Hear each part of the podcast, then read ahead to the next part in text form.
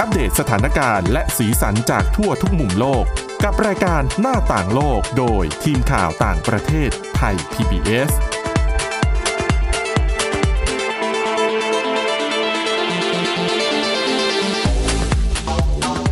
สวัสดีค่ะ ต้อนรับสู่รายการหน้าต่างโลกนะคะ กับทีมข่าวต่างประเทศไทย PBS เช่นเคยค่ะ ก็มาพบกับพวกเราทุกวันจันทร์ถึงวันศุกร์นะคะ เราก็จะมาอัปเดตสถานการณ์ แล้วก็สีสันจากทั่วทุกมุมโลกให้กับคุณผู้ฟังได้รับทราบกันนะนะคะ วันนี้ก็อยู่กับพวกเราเช่นเคยค่ะ ดิฉันทิพย์ตะวันเทระในยพงศ์คุณวรดา ทองจำนง แล้วก็คุณวินิษฐาจิตกรีค่ะ สวัสดีค่ะ สวัสดีค่ะ สวัสดีค่ะ วันนี้นะคะเริ่มเรื่องแรก เป็นเรื่องที่ก็ต้องบอกว่า พ่อแม่ผู้ปกครองหลายคนอาจจะรู้สึกไม่ค่อยสบายใจเท่าไหร่ เรื่องนี้เกิดขึ้นในสหรัฐอเมริกาค่ะ ค่ะ คือในประเทศตะวันตกเนี่ยเราก็จะรู้สึกว่าเขาไม่ค่อยมีข้อจำกัด หรือว่ากฎระเบียบในเรื่องของเครื่องแต่งกายสำหรับนักเรียนเท่าไหร่นัก อาจจะไม่ได้เข้มงวดมาก เหมือนบ้านเราอย่างนี้ใช่ไหมบ้านเราก็จะต้องผมแบบนี้ ใช่ เครื่องแบบต้องเป็นแบบนี้รอผู้ห ง ญิงก็ เท้า ต้อง ต้อง ติ่ แบ ง บนี้ หู ใช่ แต่ว่าในต่างประเทศเราก็จะไม่ค่อยเห็นเท่าไหร่ บางทีก็ใส่ชุดไพรเวทไปโรงเรียนได้ หรือว่าผมก็แค่ให้เหมือนกับสะอาดเรียบร้อย ไม่มีระเบียบเล็ก ๆ น้อย ๆ ไม่เข้มงวดเท่าไหร่ ค่ะ แต่เรื่องนี้ในสหรัฐอเมริกาค่ะ มีผู้ปกครองของเด็กมัธยมต้นคนหนึ่งอะนะคะ ในรัฐเท็กซัสเขายื่นเรื่องฟ้องศาลค่ะ ฟ้องใคร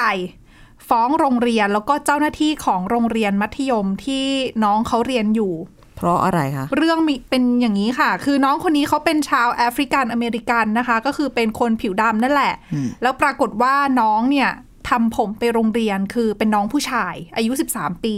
คือเขาตัดเหมือนสกินเฮดอะค่ะ แต่ว่าเหมือนกับ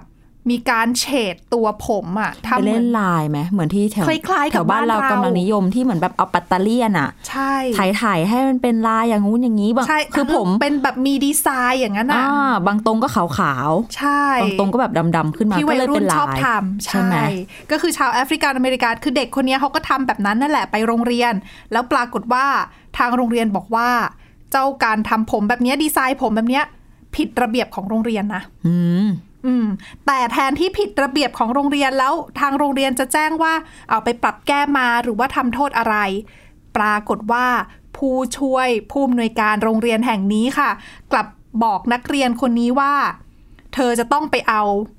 เธอจะต้องไปเปลี่ยนสีผมของเธอนะ แล้วเธอก็จะต้องไปเอาปากกาหรือว่าอะไรเนี่ยมาขีดผมเธอให้มันเป็นสีดำนะ ปล่อยเป็นแบบนี้ไม่ได้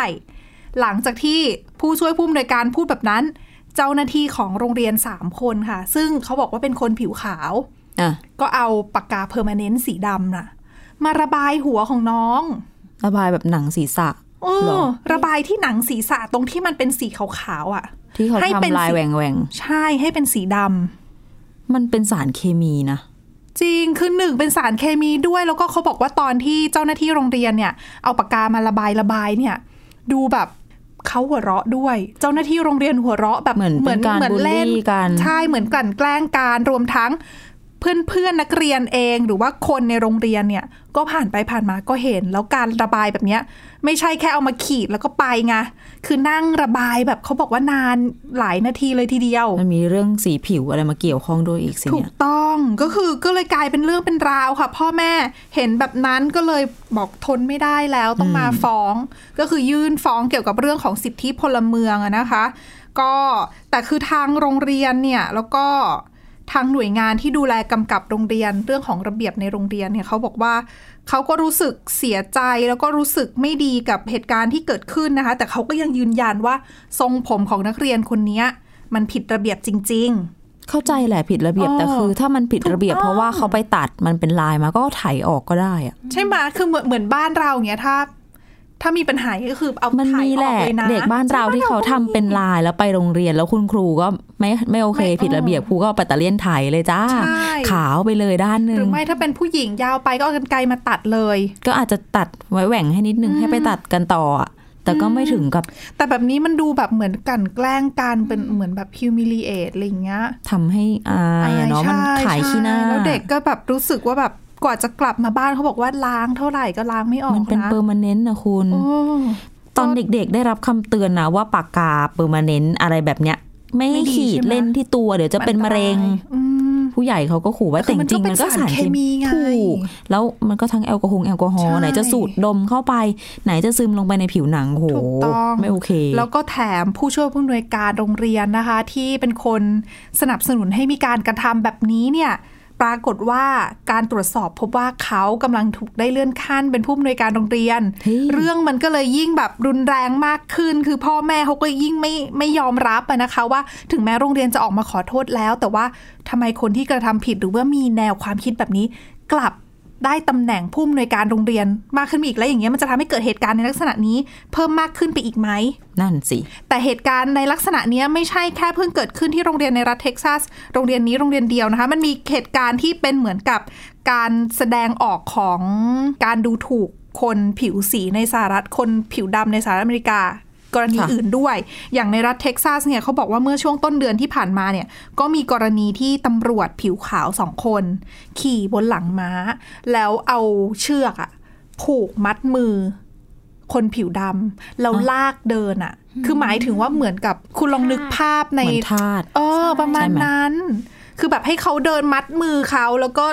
ลากล่ามเชือกอะแล้วก็ นี่เป็น ดึ การลง ก โทษ ไปะ เหรอ ใช่มันดูแบบมันมันไม่ถูกนะ มันดูย้อนยุคมากเลยนะ อืมก็เป็นกระแสแบบขึ้นเป็นกระแสโด่งดังเลยนะคะ ว่าแบบเออตำรวจมาทำแบบนี้มันไม่ถูกนะ แต่ปรากฏคือตำรวจทั้งสองคนที่กระทำการแบบนี้กลับไม่โดนลงโทษอะไรเลยนะ อ้าว อืม จริง ๆ มันน่าจะผิดวินัยอะไร อาจจะ ยังไง ที่ ไหมหรือเปล่า อยู่ที่เจ้าทุกข์ด้วยหรือเปล่า อาจจะไม่เอาเรื่อง โอ้ยแต่โดนทำขนาดนี้ไหม ก็อาจจะแล้วแต่คนไงบางคนเขาจะเจอการกดขี่อะไรมาทั้งชีวิตก็ อืม ก็สมเขาเรียกว่าอะไรจำยอม อืมนั่นก็น่ะสิ ไม่โอเคนะ ใช่ก็ก็เป็นเป็นเรื่องทางสังคมนะ เรื่องของความเขาเรียกว่าอะไรอะเรื่องของผิวสีความขัดแย้งในกลุ่ม ความไม่พอใจในกลุ่ม มันยัง คน อยู่ ต่างสีผิวยังอยู่ยังมีอยู่ในสังค ลึ ม ก ส ๆแห ห ละ รัฐอืม อาจจะไม่ได้แสดงออกมาแต่เหมือนกับว่า คนบางกลุ่มอาจจะมองว่าอ่ะคนผิวดำก็จะมีลึกๆอยู่ในใจว่าในอดีตเคยเป็นทาส ใช่ มันก็มีการดูถูก ก็คือ อ อ ยู่แหละ มี อ ค ยู่ วาม ใน ขัดแย้งกันอยู่ในลึกๆแหละ เป็นคติที่ฝังอยู่ ใช่ อ่ะ เป็นเรื่อง ที่ น่าเศร้าเนาะ ฟังแล้วก็โอ้ หดหู่อะ เพราะเราถ้าเราเป็นเอเชียอย่างเราไปที่นู่นก็ไม่ต่างกัน ก็เป็นเขาเรียกอะไรอ่ะ เป็นตัวเหลือง อืม เป็น ใช่ ผิวเหลือง ช่ ในสายตาฝรั่งผิวขาว ใช่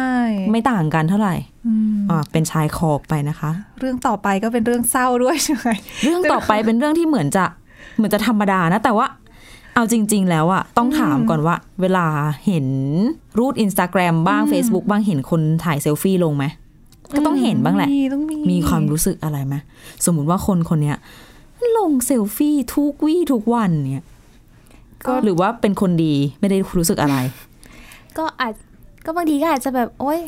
เห็นจนชินตาบ้าง หรือบางคน อ่า ก็หรือบางทีแล้วก็แบบเอออิจฉาเขาหรือเปล่าะไร อันนี้ว ย่างเงี้ย รดาเนี่ยจิตใจบริสุท ธิ์ อาจจะมีบางคนที่หมั่นไส้อ่ะ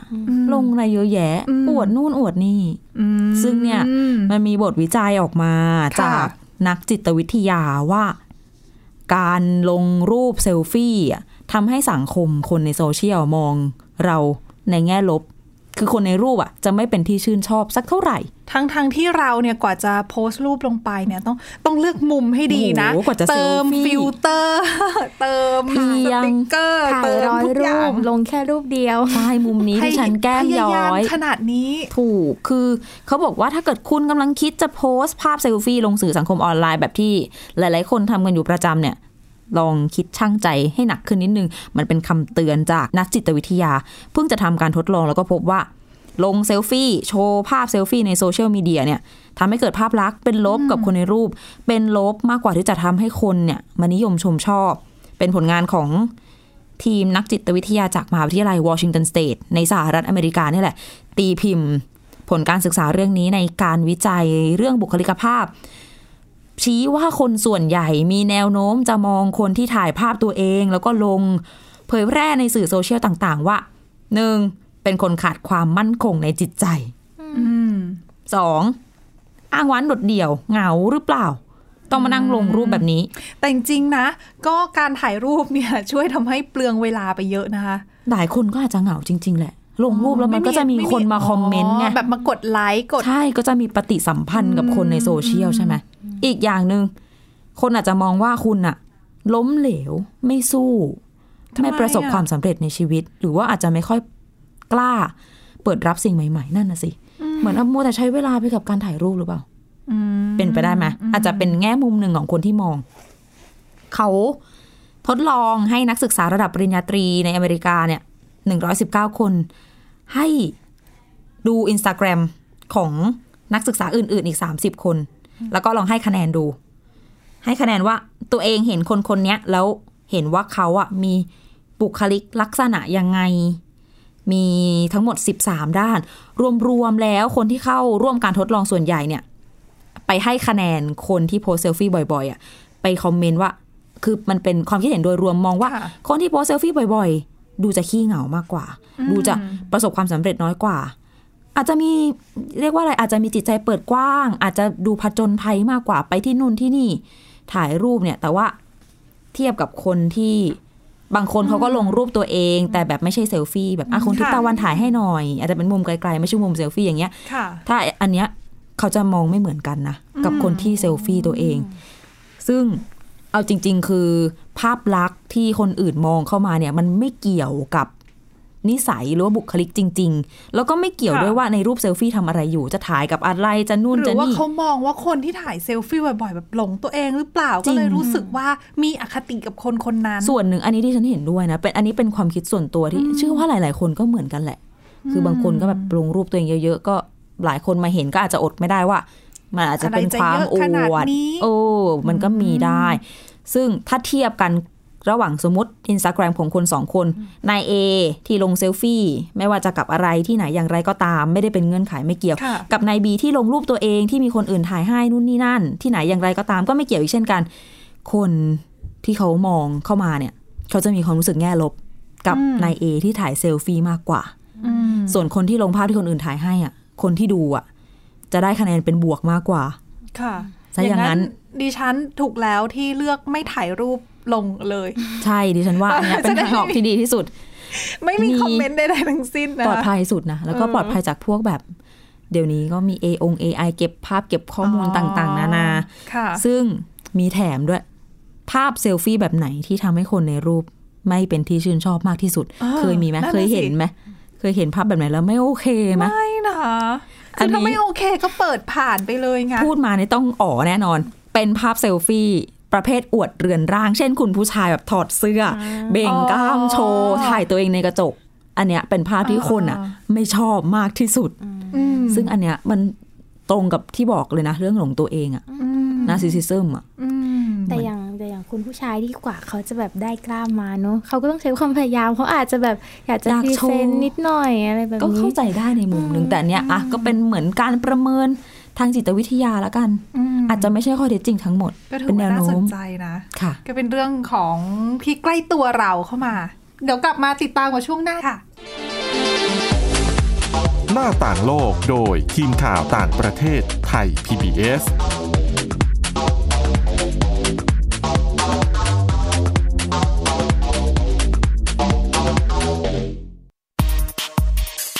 เพราะวิทยาศาสตร์อยู่รอบตัวเรา มีเรื่องราวให้ค้นหาอีกมากมาย เทคโนโลยีใหม่ๆ เกิดขึ้นรวดเร็ว ทำให้เราต้องก้าวตามให้ทัน อัปเดตเรื่องราววิทยาศาสตร์ เทคโนโลยี และนวัตกรรม ที่จะทำให้คุณทันโลก กับรายการ s c i e n t e c h ทุกวันจันทร์ถึงวันศุกร์เวลา 11นาฬิกา30 นาทีทางไทย PBS Digital Radio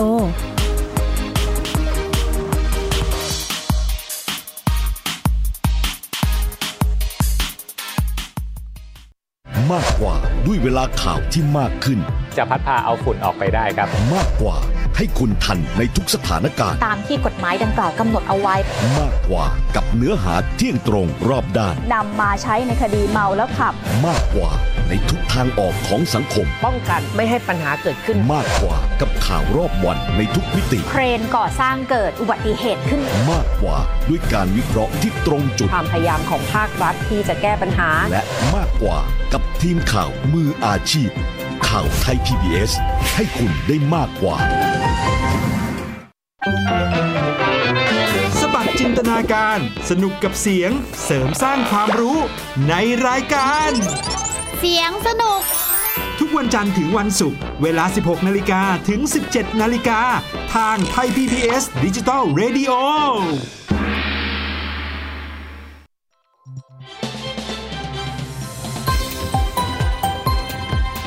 คุณกำลังรับฟัง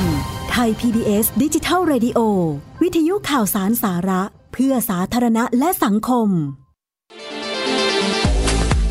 หน้าต่างโลกโดยทีมข่าวต่างประเทศไทย PBS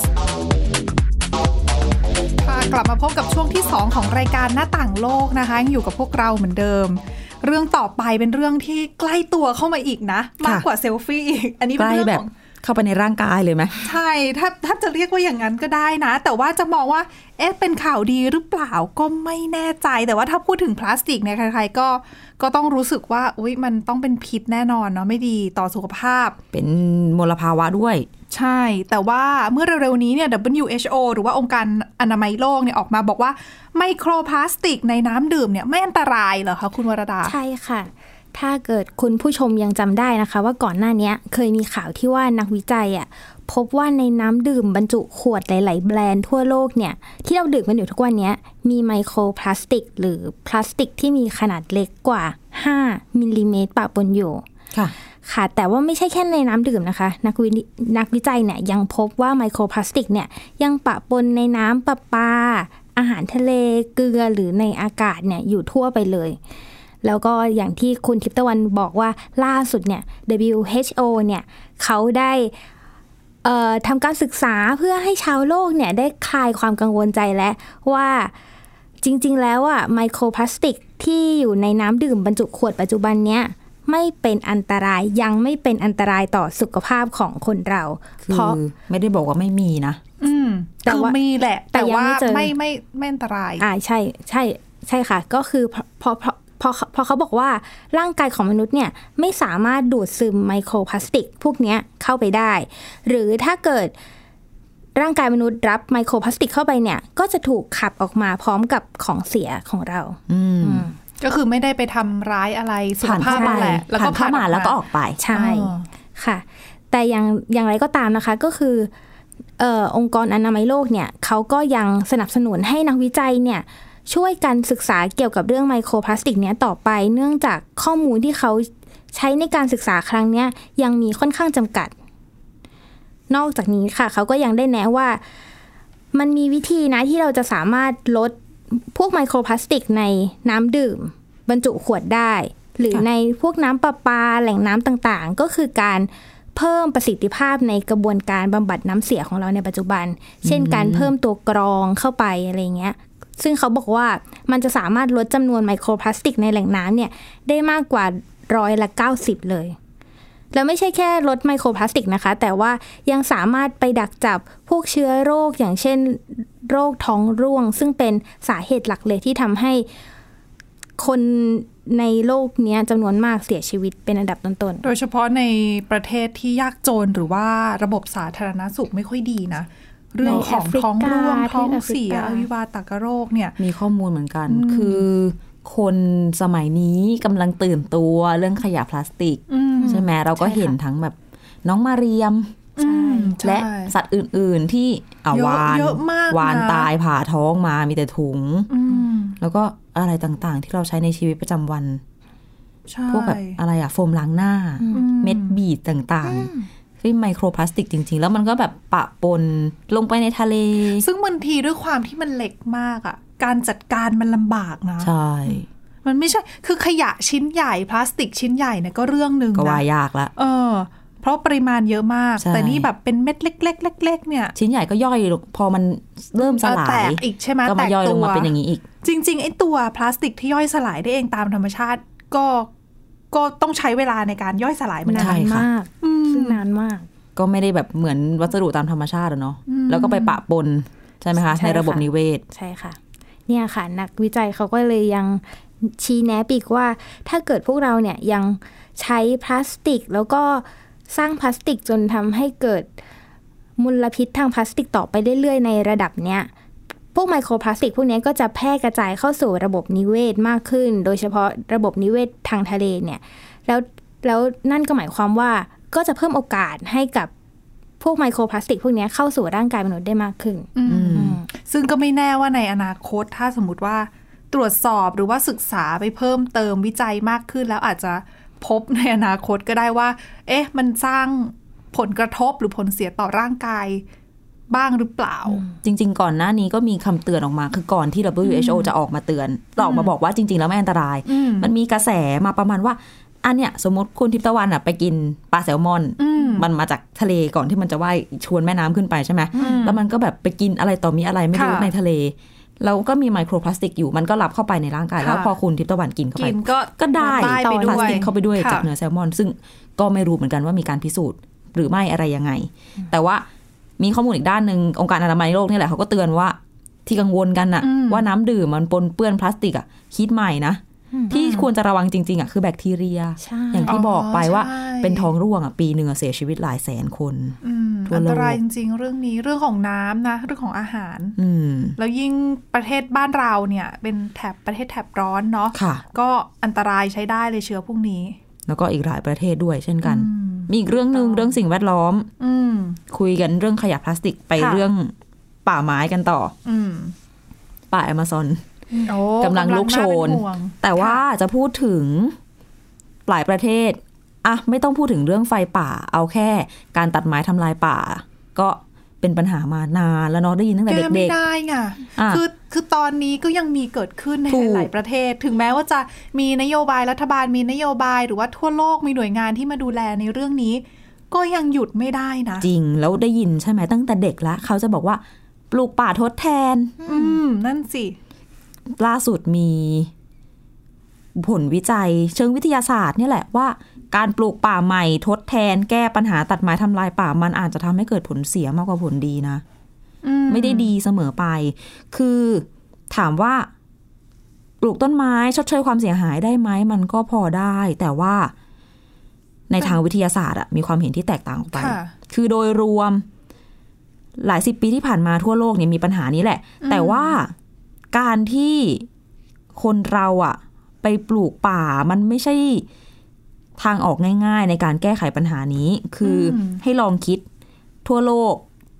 พื้นที่ต่างๆ มีลักษณะภูมิอากาศต่างกัน สมมติ ค่ะ ป่าที่อินโดนีเซีย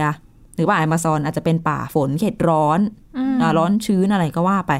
ถ้าไปเที่ยวกับป่าที่อังกฤษอย่างเงี้ย มันก็เป็นอีกอย่างหนึ่ง มัไม่เหมือกัสภาพสภาพอากาศ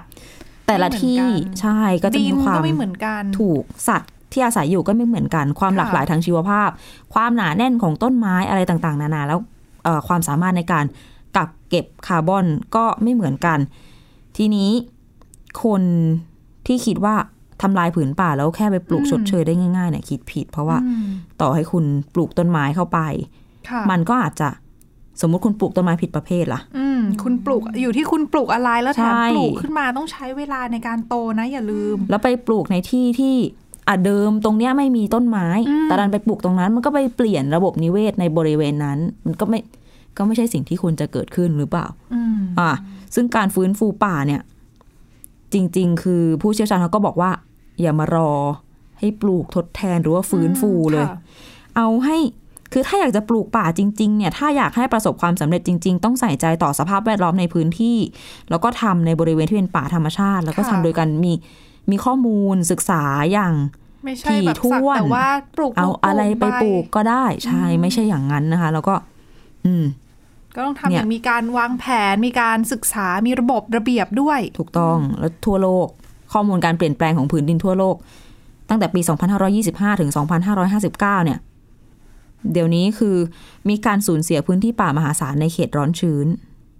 อืม อืมก็อย่างที่เราได้ยินกันแอมซอนก็ไหม่อยู่ตอน ตั นี้ ดไม้ทำลายป่าเรื่องของสภาพอากาศ ไฟป่าอะไรพวกนี้อีกนะคะ ก็ฝากไว้คือแก้ที่ต้นเหตุอะอย่าไปตัด อื ไม่ใช่ว่าคิดว่าตัดแล้วจะไปปลูก เรื่องของป่าม้มัน ได้ ไม่ใช่แค่เรื่องของสภาพอากาศ หรือว่าเรื่องของ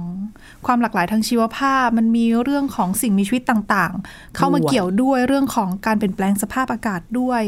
คือมันมันเกี่ยวกันทั้งหมดอ่ะเนาะแล้วมันก็เชื่อมโยงกับชีวิตเราด้วยอะนะคะ ยังไงก็ช่วยๆกัน อย่างแอมซอนก็ปลอดโลกใช่ไหมดูดซับคาร์บอน ใช่ ตอนนี้ไหม่ไปเท่าไหร่แล้วก็ไม่รู้ก็ ถูกต้อง น่ะผลกระทบตามมาอีกเยอะแยะ ก็ยังไงก็นอกจากเรื่องของการลดขยะแล้วก็ส่งเสริมไม่ตัดไม้ทำลายป่าเนาะ ค่ะ ค่ะ และนี่คือทั้งหมดในรายการหน้าต่างโลกกับทีมข่าวต่างประเทศไทย PBS ในวันนี้นะคะ ปิดท้ายรายการก็มาฟังรายการเราได้ที่ www.thaipbsradio.com ค่ะ หรือว่าสามารถฟังผ่านพอดแคสต์ก็ได้แล้วนะคะ ตอนนี้ค้นหาไปที่คำว่าหน้าต่างโลกค่ะ แล้วก็จะสามารถอัปเดตสถานการณ์ต่างประเทศกับเราเนี่ยได้ทุกที่ทุกเวลาเลย แล้วก็กลับมาพบกับรายการของเราได้ใหม่นะคะ ทุกวันจันทร์ถึงวันศุกร์วันนี้พวกเราทั้ง 3 คนแล้วก็ทีมงานลาไปก่อนค่ะ สวัสดีค่ะ สวัสดีค่ะ สวัสดีค่ะ ติดตามรับฟังรายการย้อนหลังได้ที่เว็บไซต์และแอปพลิเคชันไทย PBS Radio ไทย PBS ดิจิทัล Radio วิทยุข่าวสารสาระ เพื่อสาธารณะและสังคม